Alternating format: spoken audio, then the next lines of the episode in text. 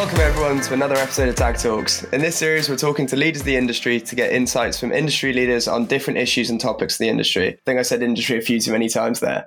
Today, we have a special guest of Susan Barrett, the CEO of IGD, who has had a wealth of experience in the food industry, and we're also welcomed by Rebecca onto the podcast a fellow MDS graduate who will help me co host this episode. Firstly, I'd like to say hello and thank you to my guests for joining me today. Yeah, thank you for having us on. Good morning. Hello. Hello. Um, I thought today's episode we could start with maybe just introducing yourselves and then we'll introduce the topic of what we're talking about. I don't know who wants to go first. Maybe Becca, do you want to quickly kick us off? Yeah, sure. Um, my name is Becca. I'm on the MDS scheme with Matt.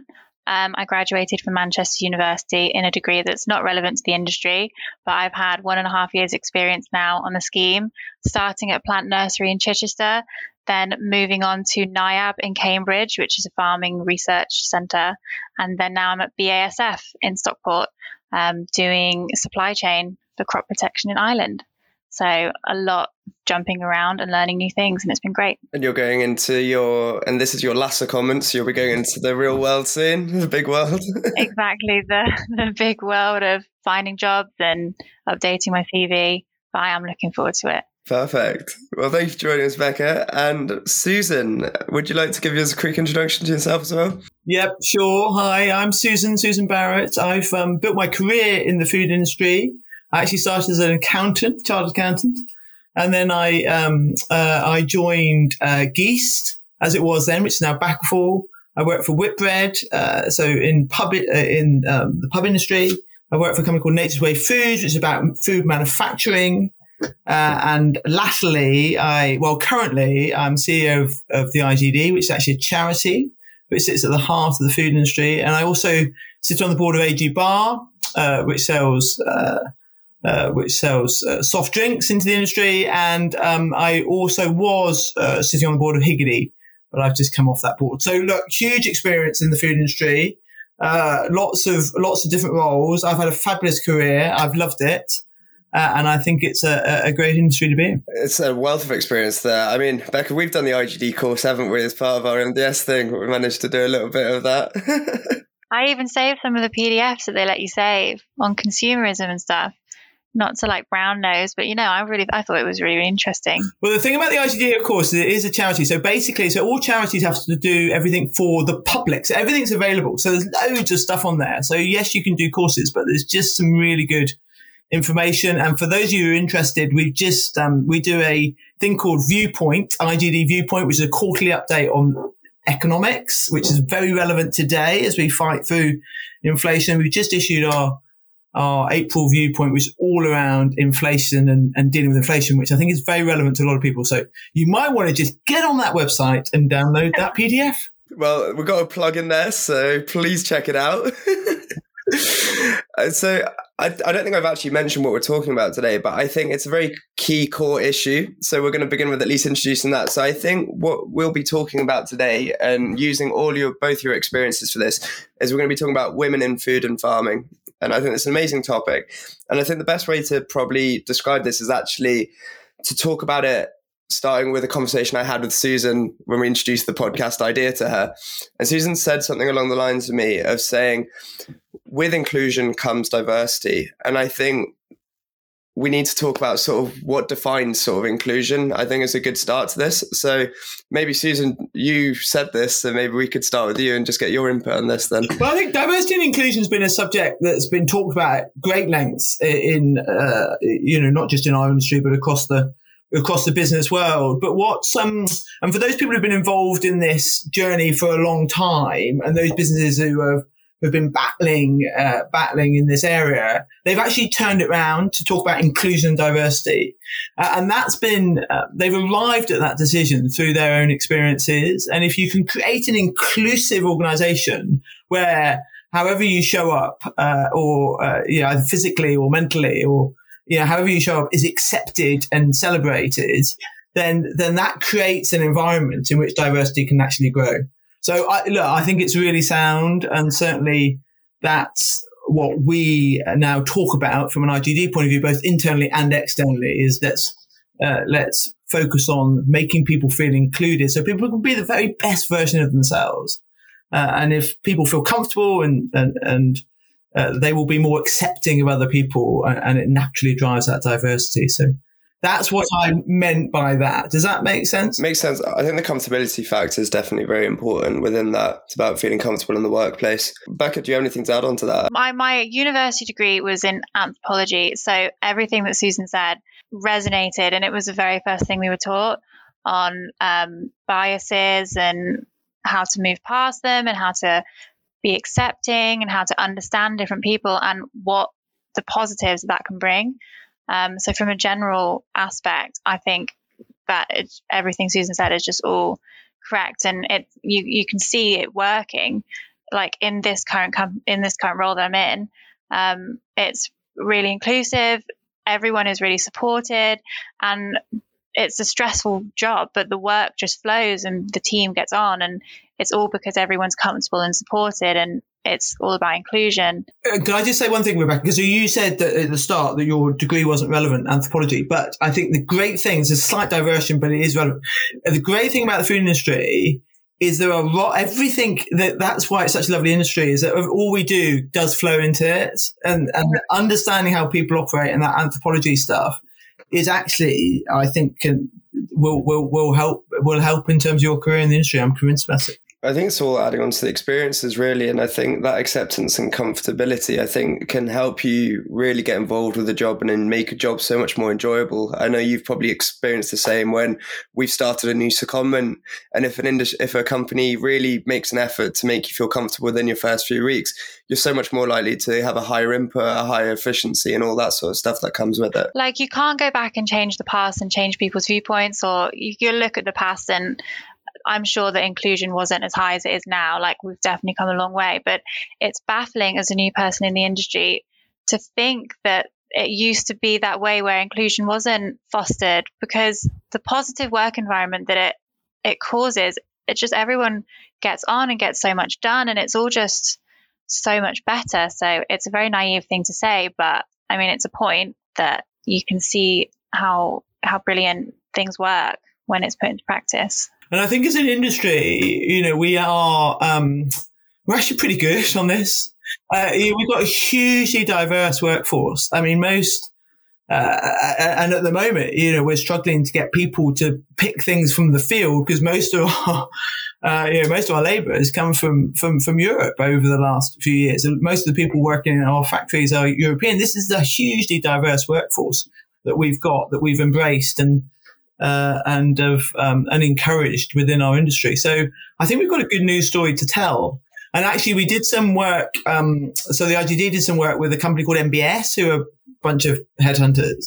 And we two years ago we did some uh, research around ethnicity uh, and gender. Uh, uh and we did do disability as well, actually, but um, it, it, it's less robust that data because it's harder sometimes to recognise uh, disability.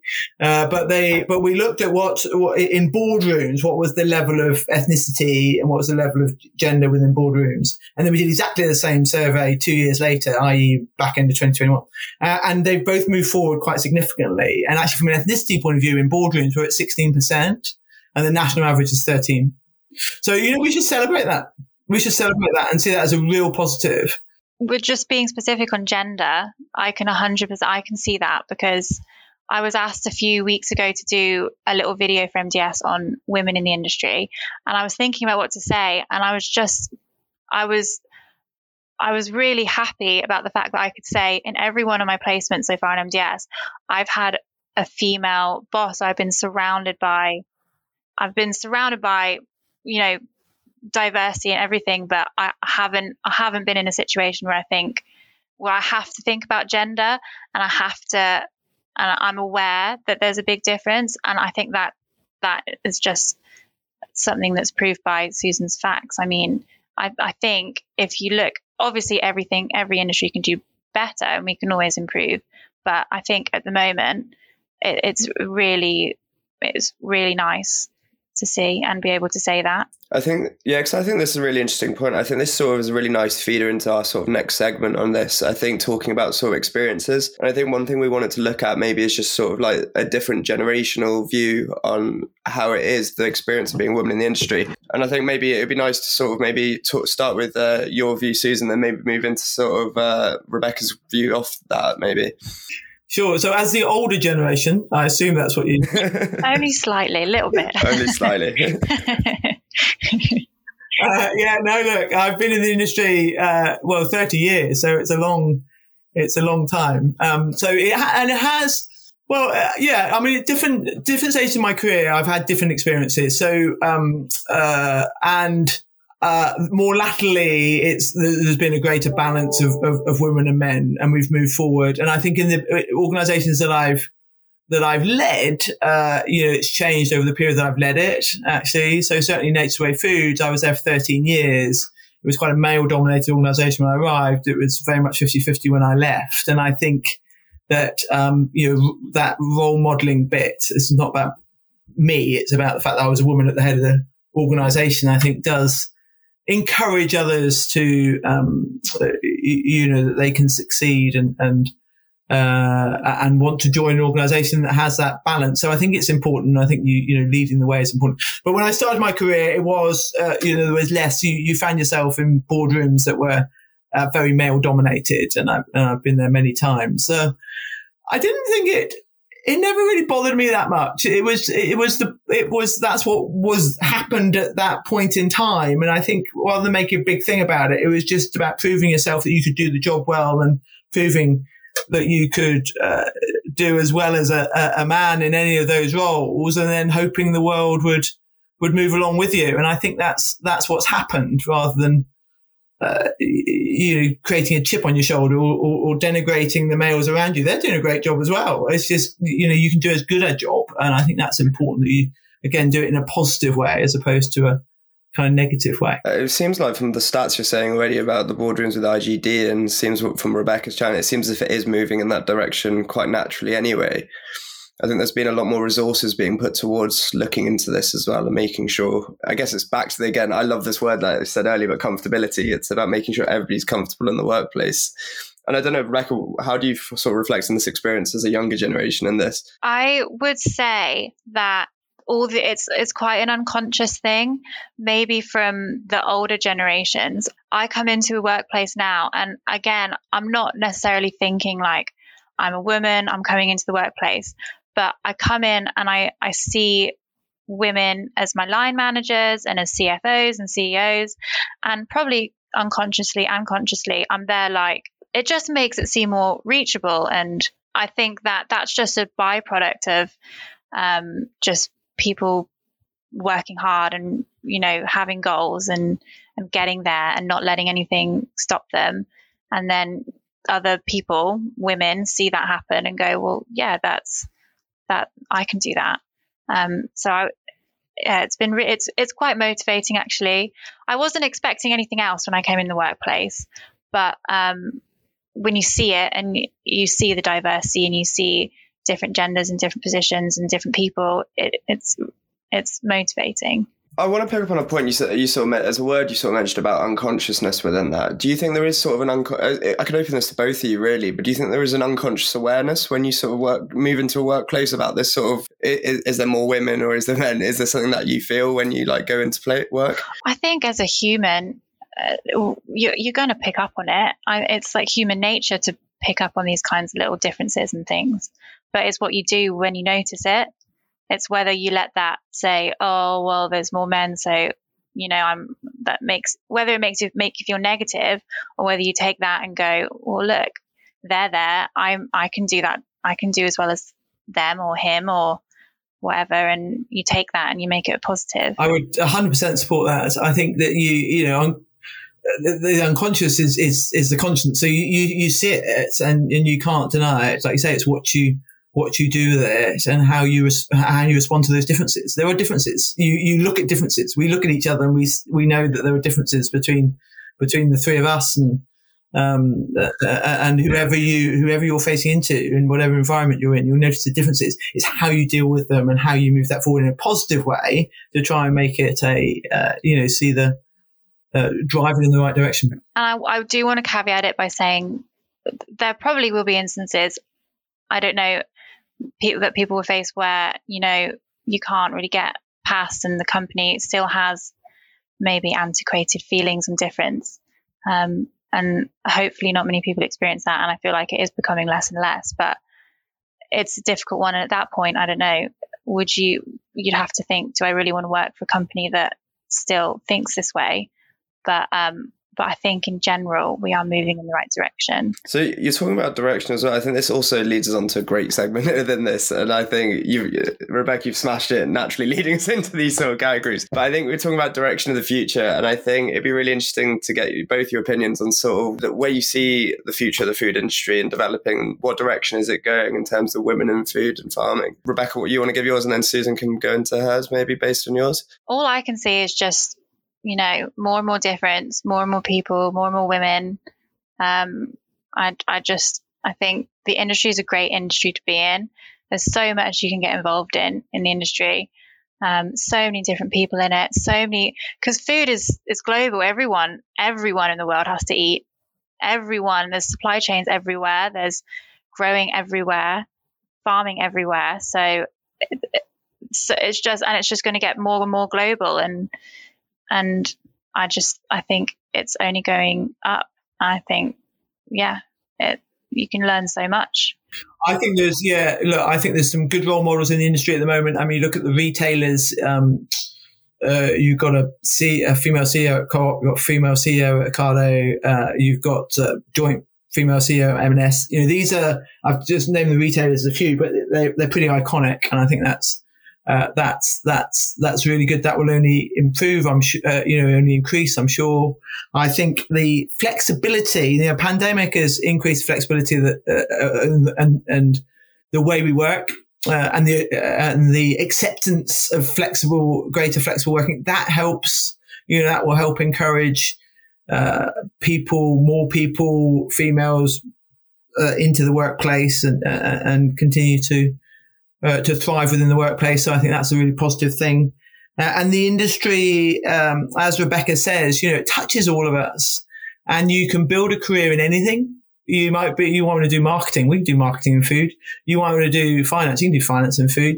You might want to be a builder. You're an engineer. You can do it in food. Uh, you, you, know, there's a huge breadth and uh, uh, uh of things that you can get, you can get involved in. I think that in itself helps to create an, an inclusive, diverse workforce. And so, um, uh, and then once you start on that journey, you know, it becomes a, a positive, uh, a positive, it's like a, it's like a ball rolling down a hill, isn't it? It, it will just get faster and faster and faster. So I, I think we're in, we're, we're generally in a pretty good place. Uh, there are things we can do. There are certain organizations that maybe not quite so as inclusive and diverse as they should be.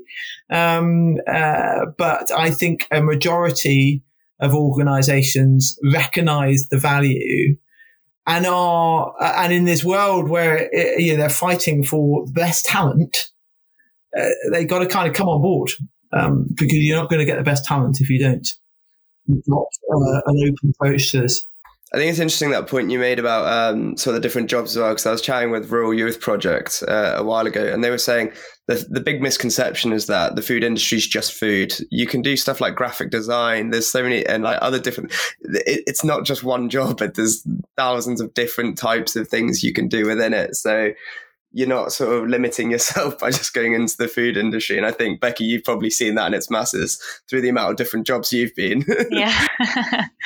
do you think that's the point though? Do you think because um, we do we need to do more to attract younger people in the sense that let them know more about what the industry is about, and maybe can we do different things to attract certain types of people? Because in my experience, I think we're already doing a good job of the latter, but I don't know. I think we definitely do. And again, so the IGD does do some stuff on that actually, but I think we could do more. And I think that's a misconception. People don't understand the opportunities that are available. And it's, um, you, you know most most of these organisations that you work in, there's a there's a huge choice and uh, and optionality, and that's brilliant. Doesn't that make it that, that makes life exciting, doesn't it?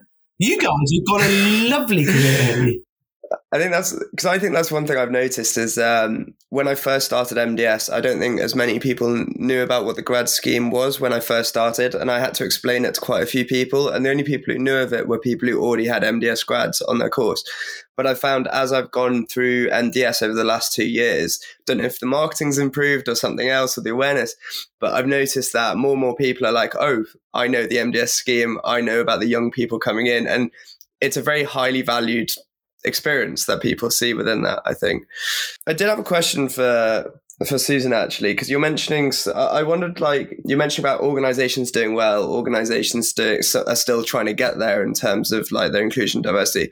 So, wondering if you've seen any good schemes already, like starting to come about, or ones that already exist that have really been good at promoting sort of the comfortability and sort of the inclusion diversity in the workplace, like different ways to approach it. Well, I mean, certain organisations have been on this journey for a long time and do a great job. So, you know, I, I don't want to, I don't want to name certain, I don't want to call people out. I think that'd be a bit unfair, but, um, uh, but in terms of, uh, and then just one, again, just talking about IGD, sorry to talk about, I keep banging on about IGD, but we are do, we're doing a, a, reverse mentoring scheme, which I think is, is proved, we, we uh, piloted it last year, we're doing it this year.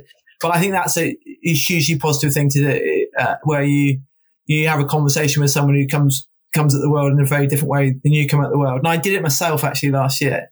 Uh, I did it with someone who's quite a lot younger um, and a different ethnic background. And it was, and I think we both got a huge amount out of it. So uh, we're rolling out that, that out this year, um, and I think that's a, a hugely valuable uh, valuable scheme. And people can do it in you know their own organisations. Um, uh, in, in, a positive way.